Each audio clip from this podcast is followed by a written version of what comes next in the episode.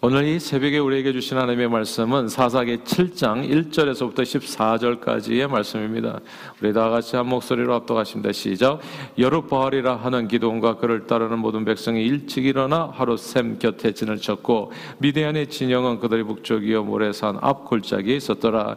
여호와께서 기드온에게 이르시되 너를 따르는 백성이 너무 많은즉 내가 그들의 손에 미디안 사람을 넘겨주지 아니하리니 이는 이스라엘이 나를 거슬려 스스로 자랑하기를 내 손이 나를 구원하였다 할까 하미니라.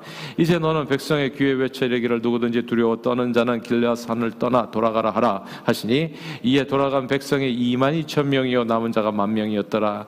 여호와께서 또 기드온에게 이르시되 백성이 아직도 많으니 그들을 인도하여 물가로 내려가라. 거기서 내가 너를 위하여 그들을 시험하리라. 내가 누구를 가리켜 내게 이르기를 이 사람이 너와 함께 가리라 하면 그는 너와 함께 갈 것이요 내가 누구를 가리켜 내게 이르기를 이 사람은 너와 함께 가지 말 것이니라 하면 그는 가지 말 것이니라 하신지라. 이에 백성을 인도하여 물가에 내려가매 여호와께서 기드온에게 이르시되 누구든지 개가 핥는 것 같이 혀로 물을 핥는 자들을 너는 따로 세우고 또 누구든지 무릎을 꿇고 마시는 자들도 그와 같이 하라 하시더니 손으로 움켜 입에 대고 핥는 자의 수는 300명이요 그 외의 백성은 다 무릎을 꿇고 물을 마신지라. 여호와께서 기드온에게 이르시되 내가 이 물을 핥아먹은 300명으로 너희를 구원하며 미디안을 내 손에 넘겨주리니 남은 백성은 각각 자기 처소로 돌아갈 것이니라 하시니 이에 백성이 양식과 나팔을 손에 든지라. 기드온이 이스라엘 모든 백성을 각각 그의 장막으로 돌려보내고 그 300명은 머물게 하니라. 미디안 진영은 그 아래 골짜기 가운데에 있었더라. 그 밤에 여호와께서 기드온에게 이르시되 일어나 진영으로 내려가라. 내가 그것을 내 손에 넘겨 주었으리라. 만일 내가 내려가기를 두려워하거든 내 부하 브라와 함께 그 진영으로 내려가서 그들이 하는 말을 들으라. 그 후에 내 손이 강하여져서 그 진영으로 내려가리라 하시니 기드온이 이에 그의 부하 브라와 함께 군대가 있는 진영 근처로 내려간즉 미디안과 아말렉과 동방의 모든 사람들이 골짜기에 누웠는데 메뚜기의 많은 수와 같고 그들이 낙타의 수가 많아 해변에 모래가 많은 같은지라. 기드온이 그곳에 이른즉 어떤 사람이 그의 친구에게 꿈을 말하여 이르기를 보라 내가 한 꿈을 꾸었는데 꿈에 보리떡 한 덩어리가 미디안 진영으로 굴러 들어와 그 한 장막에 이르러 그것을 쳐서 무너뜨려 위쪽으로 엎으니 그 장막이 쓰러지더라. 그의 친구가 대답하여 이르되 이는 다른 것이 아니라 이스라엘 사람 요아스의 아들 기드온의 칼이라. 하나님의 미디안과 그 모든 진영을 그의 손에 넘겨 주셨느니라 하더라. 아멘.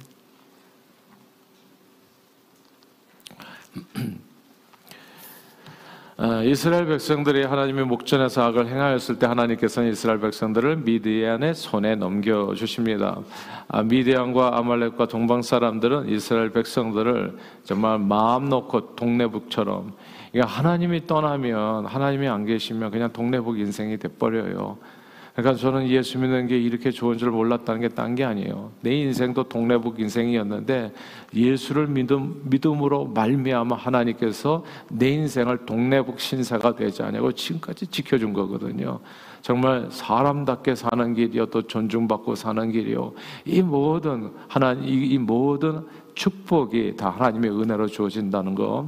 그런데 이스라엘 백성들이 하나님을 떠나게 되고 하나님을 버리게 되니까 어떻게 돼요? 그냥 동네북 신사가 되고 만 거예요. 그래서 메뚜기 때처럼 미디안 사람들이 이스라엘 백성을 덮쳐서 그 모든 양식과 소유를 다 항상 약탈해 갔었던 겁니다. 이스라엘 궁핍함이 심해져서 정말 먹고 살기가 힘들어지니까 그때서야 깨닫게 되는 거예요. 내가 어디서 뭐가 문제가 되었는지. 그러니까 사람들은 정말 관을 보기 전에 눈물을 흘리지 않는다고, 진짜 어려워지기 전엔 정말 하나님을 잘 찾지 않는 것 같아요. 근데 정말 어려워지기 전에 하나님을 찾는 게 그게 진짜 은혜요, 지혜요, 축복이더라고요. 그래서 저는 늘 저와 여러분들이 주님 앞에 나오기를 주님 이름으로 축원합니다. 꼭 매맞고 나와서 궁핍해져야, 정말 삶이 어려워져야, 온갖 질병으로 고통해야 주님 앞에 나온다면 이건 너무 때가 늦는 거 아니겠어요? 그러니까 정말 주님 앞에 사는데 아무 지장 없어요. 그러니까 평생 그냥 새벽 기도하고 사세요. 새벽 기도에 나와서 하나님 앞에 삶 드리고 나머지는 건강하게 사세요. 예. 저는 이걸 선택하겠어, 차라리. 그냥 하나님 믿지 않고 그냥 게으르게 또 이렇게 하루를 갖다 기도 없이 시작하고 그렇게 내 힘으로 사는 것처럼 살다가 나중에 꽉 맞고 그때 와가지고 주님 앞에 살려달라고 이렇게 사는 것보다는 그냥 미리미리 하나님 앞에 내 삶을 드려서 앞서가신 주님을 뒤따라가면서 살아가서 주님 앞에 설 때까지 강건하게 복되게 살다가 가는 거, 이게 현명한 삶이 아닌가 생각하는 겁니다. 근데 오늘 본문에 이스라엘 백성들은 그렇게 살질 않았어요. 하나님을 떠나서 살다가 이제 동네복 신사가 되고 나서, 동네복 신사가 되고 나서도 1년이 아닙니다. 2년, 3년, 4년, 5년, 6년, 7년까지 그냥 흠식 두들겨 맞고 이제 나중에는 견딜 수가 없게 되니까 그 마지막 순간에 붙든 게 하나님이에요. 마지막 순간에 주님을 붙들게 됩니다. 그때 하나님께서는 기드온을 사사로 삼아서 이스라엘 구원자로 불러 세우게 되죠. 기드온이 미디안에 대항해서 이제 군대를 일으키니까 이스라엘의 여러 지파들에서 군인들을 보내주었습니다. 군인들을 다 모아보니까 그 숫자가 32,000명이에요. 이스라엘 입장에서는 적지 않은 군인들 숫자였지만 상대방 미디안과 또 동방 사람들 아말렉, 이 상대방의 군대에 비치면 훨씬 이렇게 미치지 못하는 적은 숫자였던 겁니다. 이스라엘보다도 상대방의 숫자는 무려 4배나 많은 135,000명이었거든요. 여기는 32,000명, 135,000명. 야, 그러면 어떻게 됩니까? 한 사람이 4사람 이상과 싸워가지고 이겨야 된다는 그런 전쟁이에요. 군대는 이렇게 해서 싸워보려고 했지만 이게 이런 걸 가르쳐서 이제 세 글자로 역부족이라고 하죠. 힘이 부족한 상태다. 이 전쟁은 승산이 없었습니다. 오늘날처럼 핵무기와 같이 대량 살상무기가 발달한 현대전에서는 병력, 사람 수가 별로 중요하지 않아요. 지금은 정말 무기가 얼마나 현대 무기로 갖춰졌는가. 한 사람이 정말 수십만 명, 수백만 명, 핵무기 하나 터뜨리고 나면 한 사람이 그러면 그냥 수십만 명을 한순간에 다 몰살시킬 수도 있거든요.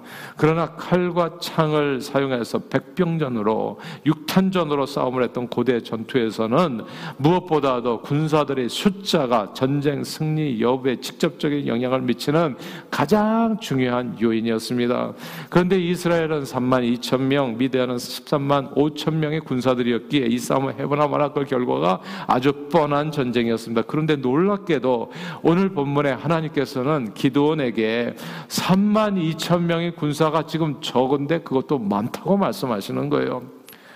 그래서 32,000명 중에서 전쟁을 두려워하는 사람을 돌려보내라 해서 돌려보냈더니 22,000명이 돌아가 버린 겁니다. 딱 1만 명 남았어요. 이제는 어떻습니까? 1만 명이 135,000명을 상대하려면 1만 명이 거의 13사람, 한 명이 13사람 이상과 싸워서 이겨야 된다는 얘기입니다. 이길 가능성이 훨씬 더 적어졌지요. 그런데 하나님께서는 또 10,000명도 많다고 말씀하세요.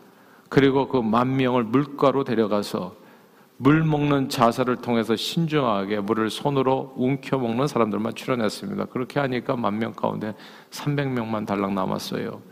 이제는 한 사람이 300대 135,000 나눠보니까 450명이더라고요. 한 사람이 1대 450으로 싸워야 돼요. 한 사람이 4명과 싸울 이길 가능성도 적고요. 그러나 4명과 싸워서 훈련된 무관은 정말 무술을 갖다 합기도 유도 무슨 주짓수 해가지고 막 18단 20단 넘어가는 사람들을 어쩌면 한 사람이 4사람을 이길 수도 있을지 모르겠어요. 격투기 전문가랄지. 예. 그런데 가까스로 이길 수 있지만 쉬운 싸움은 아니죠. 근데 한 사람이 10사람과 싸워 10,000명이 135,000. 그래서 한 사람이 13사람과 싸워서 이기는 것은 이건 훈련된 무관이라도 이기기는 좀 어려워요. 그렇죠? 훈련된 무관이 하나 오면 장수 정도는, 또 출중한 장수는 그래도 13사람 정도는 물리칠 수 있을 겁니다. 근데 한 사람이 450명과 싸워서 이겨야 된다면 어떻겠습니까? 이건 아예 불가능한 일이라고 볼 수 있죠. 이제 미디안과의 전쟁은 135,000명 대 300명으로 절대 이길 수 없는 전쟁이 됐습니다. 왜 하나님께서는 그렇지 않아도 적은 군대 숫자로 이렇게 싸워서 이길 가능성이 거의 없었는데 더욱더 그 가능성을 완전히 그냥 삭제, 완전히 이렇게 그냥 군대 숫자를 어쩌면 이렇게 적게 줄여버리신 걸까요? 그 이유가 이제 오늘 본문에 나오는 거죠. 그 이유가 오늘 본문 2절입니다. 이 본문 2절이 매우 중요합니다. 우리 다 함께 7장 2절을 같이 한 목소리로 읽겠습니다. 시작. 여호와께서 기드온에게 이르시되 너를 따르는 백성이 너무 많은즉 내가 그들의 손에 미디안 사람을 넘겨주지 아니하리니 이는 이스라엘이 나를 거슬러 스스로 자랑하기를 내 손이 나를 구원하였다 할까 하면이라. 아멘.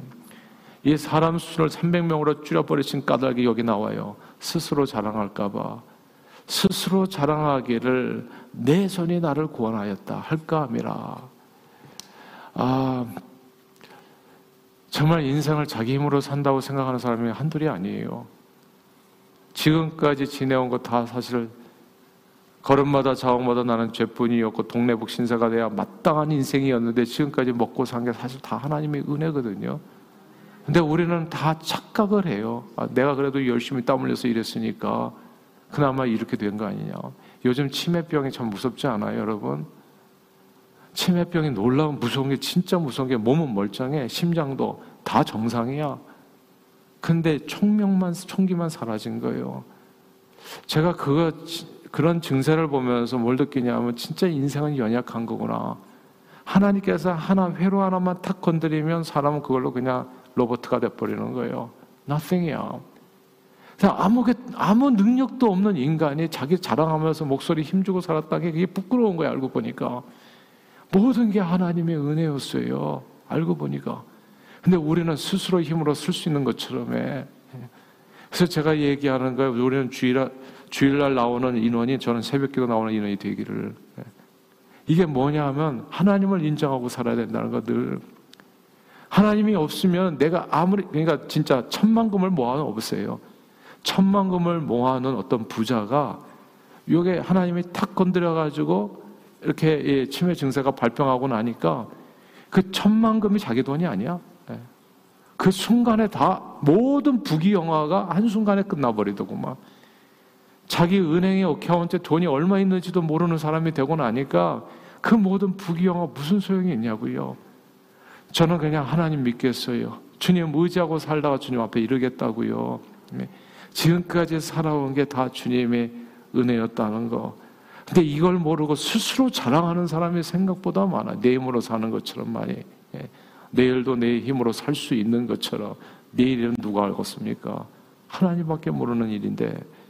근데 이 사람들이 4명으로 승리하잖아요. 13대 1로 싸워가지고 이기면 이게 틀림없어. 이게 또 자기 자랑할 거예요.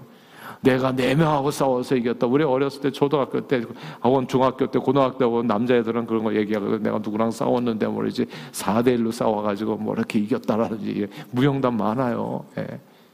그런 얘기 또 할까봐 또 그런 얘기 할까봐 비즈니스에서 가정생활에서 자녀 키우는 데서 뭐 그런 책들 어마어마하게 나오지 않아요, 여러분? 그냥 자녀를 양육하는 법 뭐 이렇게 각자 자랑하는 거잖아요. 사업에서 성공하는 법. 예. 그래서 무슨 법들을 다 알아. 다. 내 힘으로 해보니까 이렇게 되더라는 거예요. 다. 스스로 자랑하여 이르기를 내 손이 나를 구원하였다 할까. 그런 사람들이 천지빛깔이에요. 세상에는.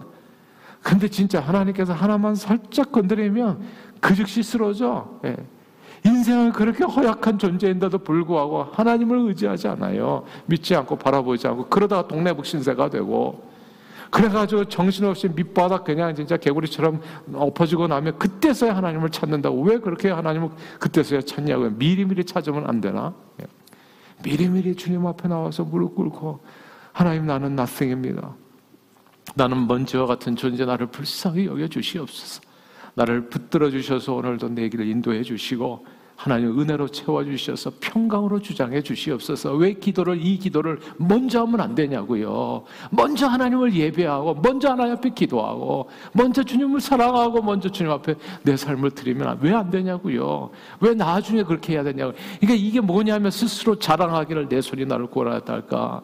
이것 때문에 하나님께서 숫자로 엄청 줄여버린 겁니다. 하나님께서 32,000명의 군사 중에서 31,700명을 돌려보낸 까닭은 이 전쟁을 통해서 이스라엘 백성들의 오직 여호와 하나님 한 분만이 저들이 참된 구원자여 공급자여 피난처여 힘이여 능력이여 생명이고 오직 여호와 한 분만이 이 세상의 진정한 신임을 믿게 하려 하기 위함 오직 하나님만이 영광을 받기 위함이었습니다. 그런데 이 32,000이 13만 대군을 대적해서 4대 1 혹은 또 백성이 이렇게 이겼다면 아마 두고두고 무용담이 됐을 거예요. 10,000명이 13만 대군을 상대로 승리했다면 자기들의 무공을 기리는 아마 기념탑을 세웠을지도 모릅니다. 두고두고 우리가 얼마나 용맹한 민족인가, 싸움을 잘하는지를. 그리고 또 책도 썼을 겁니다. 13명을 이기는 방법, 뭐 이런 책들. 예.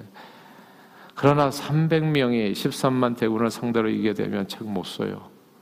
1대 450대의 싸움인데 누가 봐도 가능한 일이 아닙니다.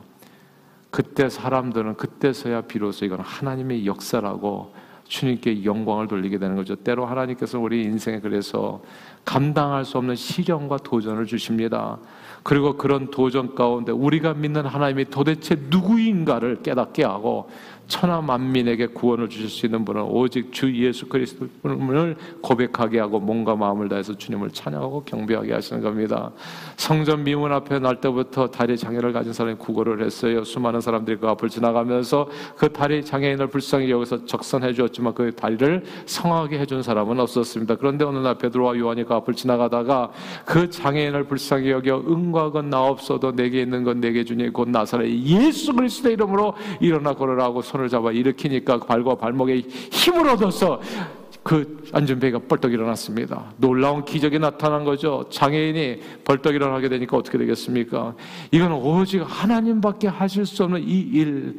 이게 1대 13이나 1대 4가 아니라 1대 450으로 이건 가능하지 않은 일이 일어나고 나니까 그때서야 비로소 이 다리 장애는 성전에 들어가서 진짜 걷고 뛰면서 자기를 온전케 해주신 하나님 앞에 감사와 찬송과 영광을 돌렸던 겁니다. 하나님께서는 때로 우리 모두에게 이런 시련을 줘. 시련을 당할 때 두려워하지 마세요. 그렇기 때문에 시련과 도전을 당하면 이게 기회인 겁니다. 하나님을 경험할 수 있는 1대 450 정말 하나님의 진정한 신임을 오직 여호와 하나님만이 나의 구원자임을 깨닫게 하는 그런 순간들인 거예요.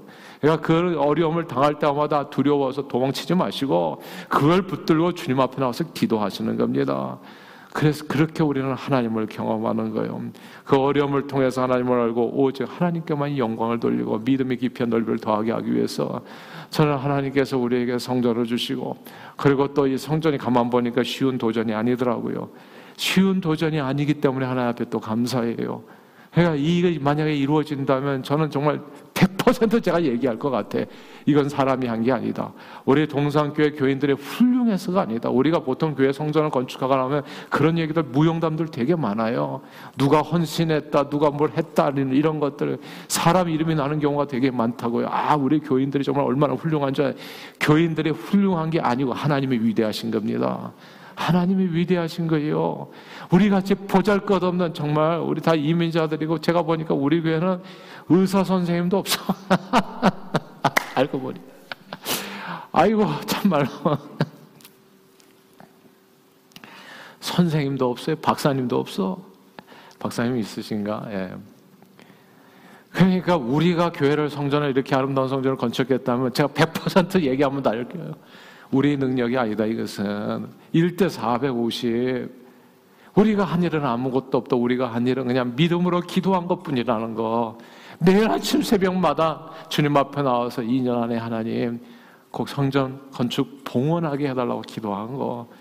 하나님께서는 우리 기도를 들어 우리를 불쌍히 여기셔서 하나님의 영광을 나타내 보여주신 거다.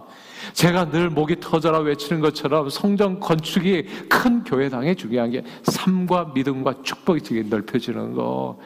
진짜 하나님의 위대하심이 나타나 하나님 앞에 영광 돌리는 그것이요.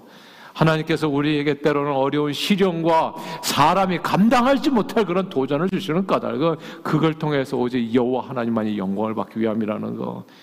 그러지 않으면 우리가 이 정도는 나도 하겠다 되지 않겠어요? 제가 늘 드리는 비유입니다만 어떤 한 전도사님이 시골에 가셔가지고 청빙을 받아서 가가지고 처음 첫 설교를 하는데 장로님 앞에서 그냥 청빙하신 장로님 앉아 계시는데 아 근데 너무 떨리잖아요. 그래서 자기도 모르게 그렇게 설교를 하는 게 물고기 2마리와 떡 5개인데 이게 거꾸로 가가지고 물고기 2,000개와 떡 5,000개로 5명을 먹이고 장로가 나왔다 하니까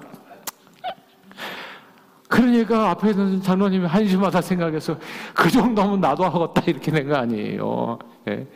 그 정도면 나도 하겠다는 일에 무슨 하나님의 영광이 나타나냐고. 솔직히 그 정도는 나도 하겠다는 일에 기도할 필요 없이, 그러니까 기도를 안 하는 거죠.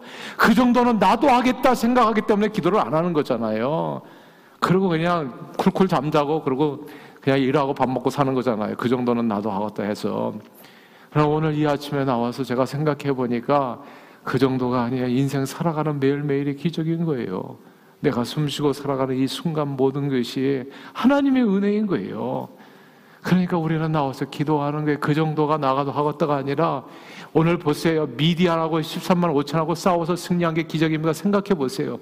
싸울 필요도 없이 평안하게 살았던 게 기적이냐고요. 그게 뭐가 기적이냐고. 싸울 필요도 없이 주님을 믿으면, 먼저 와서 기도하면 싸울 필요도 없잖아. 우리는 승리하잖아요. 그 모든 순간이 기적이었다는 거. 그냥 이 13만 5천 명을 300명이 이겼다는 게 기적이 아니고, 솔직히. 근데 우리는 매일매일의 삶에 감사가 없고 하나님을 의지하지 않고, 그러니까 동네북이 돼서야 비로소 깨닫게 되는데, 그것도 또 하나님의 살아계신을 꼭 13만 5천하고 300하고 싸워봐야지, 꼭 찍어 먹어봐야지 하나님의 살아계신 거 아는 것을 아냐고요. 그러니까 답답한 거죠, 신앙생활이.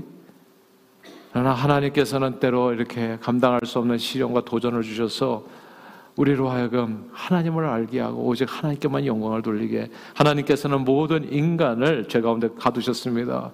그리고 죄의 싹은 사망이라고, 우리는 죄로 인해서 모두 죽을 수밖에 없게 됐죠. 아무도 이 사망 권세를 구원할 수 없습니다. 울어도 안 되고, 힘써도 안 되고, 선을 행하여도 안 되고, 돈으로도 안 되고, 어여뻐도 안 되고, 인간은 구원을 받지 못해요, 자기 힘으로. 그러나 그런 인생을 하나님께서 불쌍히 여기셨습니다. 예수 그리스도를 보내주시고 그를 믿는 자마다 구원을 얻게 해주셨어요. 하나님께서 우리의 선행이나 공로가 아니라 오직 예수 믿음으로써 구원을 얻게 하신 이유가 에베소서 2장 8절과 9절에 나옵니다. 한번 같이 한번 읽어볼까요? 화면 같이 보시고 읽으시죠. 시작. 너희는 그 은혜에 의하여 믿음으로 말미암아 구원을 받았으니 이것은 너희에게서 난 것이 아니요 하나님의 선물이라. 9절 시작. 행위에서 난 것이 아니니 이는 누구든지 자랑하지 못하게 하려 함이라. 아멘. 천국 가는 게 우리 힘으로 가는 게, 면제부 사서 가는 게 아니라 선행으로 가는 게 아니에요. 저는 그래서 천주교의 가르침이 독이라고 생각해요. 뭐 믿음뿐만 아니라 선행이 있어야 된다. 이거는 가짜입니다. 이건 가짜예요, 그냥 쉽게 말해서. 아무도 자랑치 못하게 선행이나 공로로 못 가요. 아무것도 안 돼. 오직 예수 믿음으로. 왜 주님께서 구원을 그렇게 받게 하셨나? 아무도 자랑치 못하게 하시기 위해서. 오직 하나님께만 영광 돌리게 하기 위해서. 주님께서는 구원의 문제에 있어서만큼 아무도 자랑하지 못하도록 오직 예수 믿음으로 구원하게 해주셨습니다. 구원의 문제에 있어서 어떤 인간도 자기를 자랑할 수 없어요. 이 세상 사람들은 고귀한 인격을 가진 사람 혹은 십자가에 달린 살인자, 강도를 좀 구분하는 경향이 있는데, 고귀한 사람은 좀 더 뭐 구원을 더 이렇게 제대로 받고, 그렇지 못한 사람은 그렇지 않은 거죠. 그러나 십자가에 달린 강도나 고귀한 인격을 가진 사람이나 할 것 없이, 니고데모 같은 사람이나 할 것 없이 오직 주 예수 그리스도 이 은혜로 말미암아 믿음으로 구원을 받습니다. 주님께서는 우리로 하여금 오직 믿음으로만 구원 얻게 하심으로 구원을 선물로 주시는 하나님께만 영광을 돌리게 하셨습니다. 그리고 세상 모든 우상을 버리고 오직 하나님만을 섬기게 하셨어요. 그러므로 이 새벽에 늘 주님을 믿고 의지하여 주님 주시는 구원의 은총을 범사에 풍성히 누리며, 오직 주님만을 마음 다해 사랑하고 경배하고 찬양하고 예배하는 저와 여러분들이 다 되시기를 바랍니다. 인생의 대소사를 모두 주님 앞에 맡기고요, 지금까지 지내온 것 주의 크신 은혜라고, 무슨 시련이 있어서 시련을 극복한 것만 은혜가 아니에요. 오늘 평안하십니까? 그러면 오늘 기적을 누리고 사는 거예요. 미디안 대적이 여러분 눈앞에 없으세요? 그럼 지금까지 살아온 건 진짜 하나님의 은혜인 겁니다. 그게 기적인 거예요. 예. 모든 대소사를 주님 앞에 맡기고 지금까지 지내온 것 주의 크신 은혜라고 내 모든 삶을 들여 늘 감사하며 주님을 영화롭게 하는 데 쓰임받은 저와 여러분들이 다 되시기를 주 이름으로 축원합니다. 기도하겠습니다. 사랑하는 주님, 오늘 새벽에도 주님 앞에 우리를 나오게 해주시고 하루를 주님 예수 이름 부르면서 시작하게 해주심을 감사합니다. 알고 보면 미디안 대군 13만 5천을 이긴 게 기적이요 감사가 아니라, 그런 대적 없이 사는 새털같이 많았던 사람들이 다 기적이요 감사의 나날들이었다는 것을 다시금 깨닫게 해주시니 감사드립니다. 늘 감사하는 마음으로 하루도 정말 기도 없이 시작하지 않고 하루도 기도 없이 잠들지 않고 오직 주님만을 의지해서 일평생 사는 날 동안에 주의 선하심과 인자하심이 청령 우리를 따르고 여호와를 목자 삼아서 부족함이 없는 산 여호와의 집에 영원히 거하는 승리하는 우리 하나님의 백성들 다 되어지기를 간절히 우리 주 예수 그리스도 이름으로 축복하며 기도하옵나이다. 아멘.